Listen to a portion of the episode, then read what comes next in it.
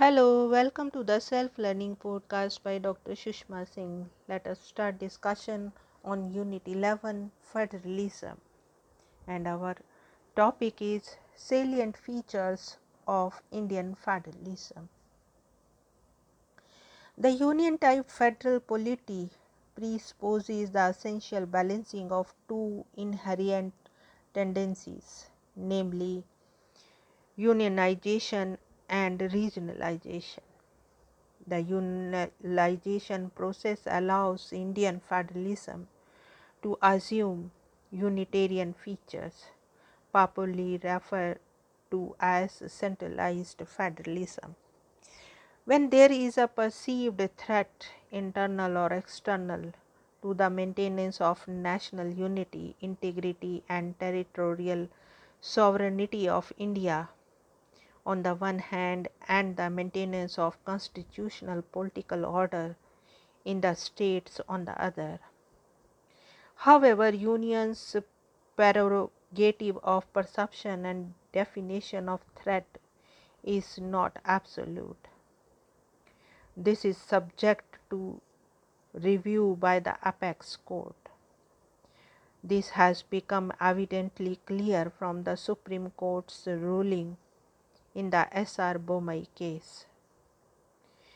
It is only in the abnormal times, as the spirit of the emergency provision suggests, that the Indian federalism assumes the characteristics of a unitarian polity.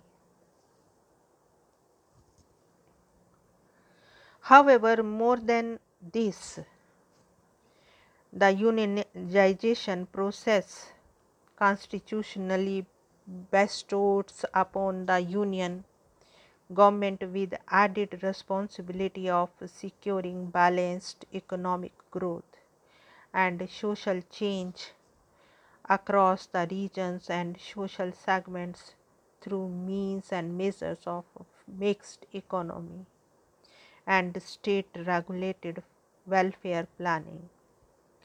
In this endeavor, the Constitution envisages the role of the states as coordinating partners to the Union government. Beyond this, the unionization process has no more political meaning and relevance. Along with the unionization principles, the Constitution of India also recognizes regionalism and regionalization as valid principles of nation building and state formation. A close scrutiny of the constitutional provisions reveals that the Constitution of India acknowledges and recommends the formation of a multi level or multi layered federation which multiple modes of power distribution. The multi layered federation may consist of a union, the states, the sub states, institutional arrangements like regional development or autonomous councils, and the units of local self government at the lower levels. While the union and the state constitute the federal superstructure, the remaining two constitutes the federal substructure. Each level has constitutionally specified federal functions which they perform almost independently of each other. However, the superstructure exercises certain fiscal and political control over the substructures.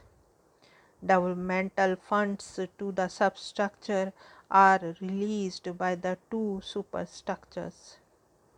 Many of the decisions of the regional councils are subjective to the approval by the concerned states.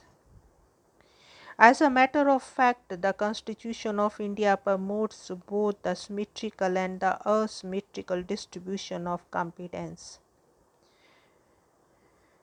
This variegated system first lays down the general principle of power distribution, having symmetrical application to all states of the Union. Then there is provision for special distribution of competence and power sharing arrangements between the Union and the selected states.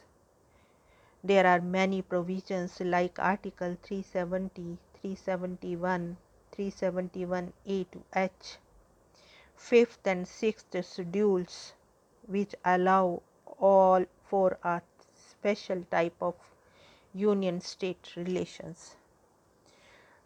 To put succinctly, such these provisions restrict the application of many union laws, delimit the territorial extent of the application of the parliamentary acts, having bearing upon the law making power of parliament and the concerned states legislatures and bestows upon the office of governor with special powers and responsibility in some states like Arunachal Pradesh, Sikkim, Assam, Manipur, Nagaland, Jammu Kashmir, Maharashtra, and Gujarat.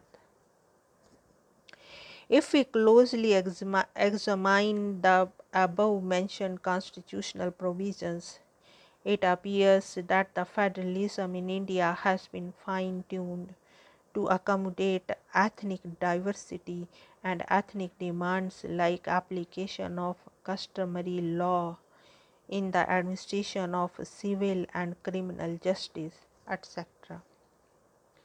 It is for the reasons of accommodating ethnic features in the formation of polities that the Constitution permits for the ethnic self governance through specially created institutions like autonomous regional or district self governance, through specially created institutions like autonomous regional or district councils.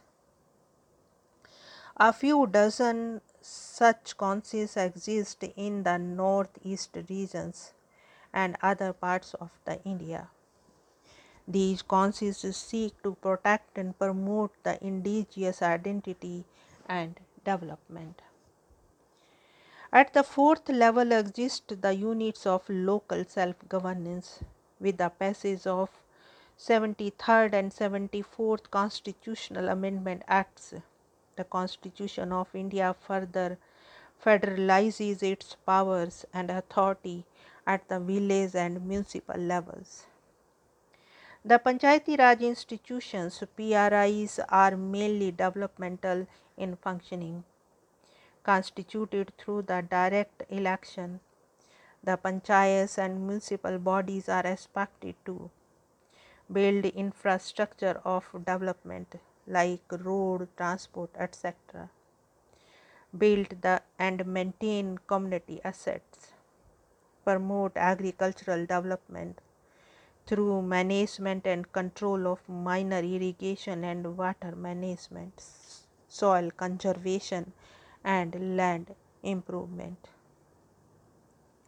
Promote social for forestry and animal husbandry, dairy and poultry. Promote the development of village industry and manage and control of education and health at the local level in nutshell. The PRIs are institutions of empowering people for self-government. From the federal point of view, the relationship between the PRIs, the state and the center exists on the one-to-one -one basis. While many of the developmental schemes of the center are implemented by the panchayats without any interference by the state, the state government allocates a certain percentage of its development plans and budget to the panchayats. What has been shown above is the fact that the union type federalism of India essentially functions on the basis of territorial decentralization, which combines both the center periphery and non centralization model of federalism. If federalism in India deviates from the classical reference to American federalism, it is only for the purpose of accommodating diversity and to serve its national interest, but in no way it alters the participatory features of the federal governance. It is because of its being multi-layered that one finds both the symmetrical and asymmetrical systems of power distribution. Now let us wind up the session and take rest. Thank you very much for engaging yourself with a self-learning podcast.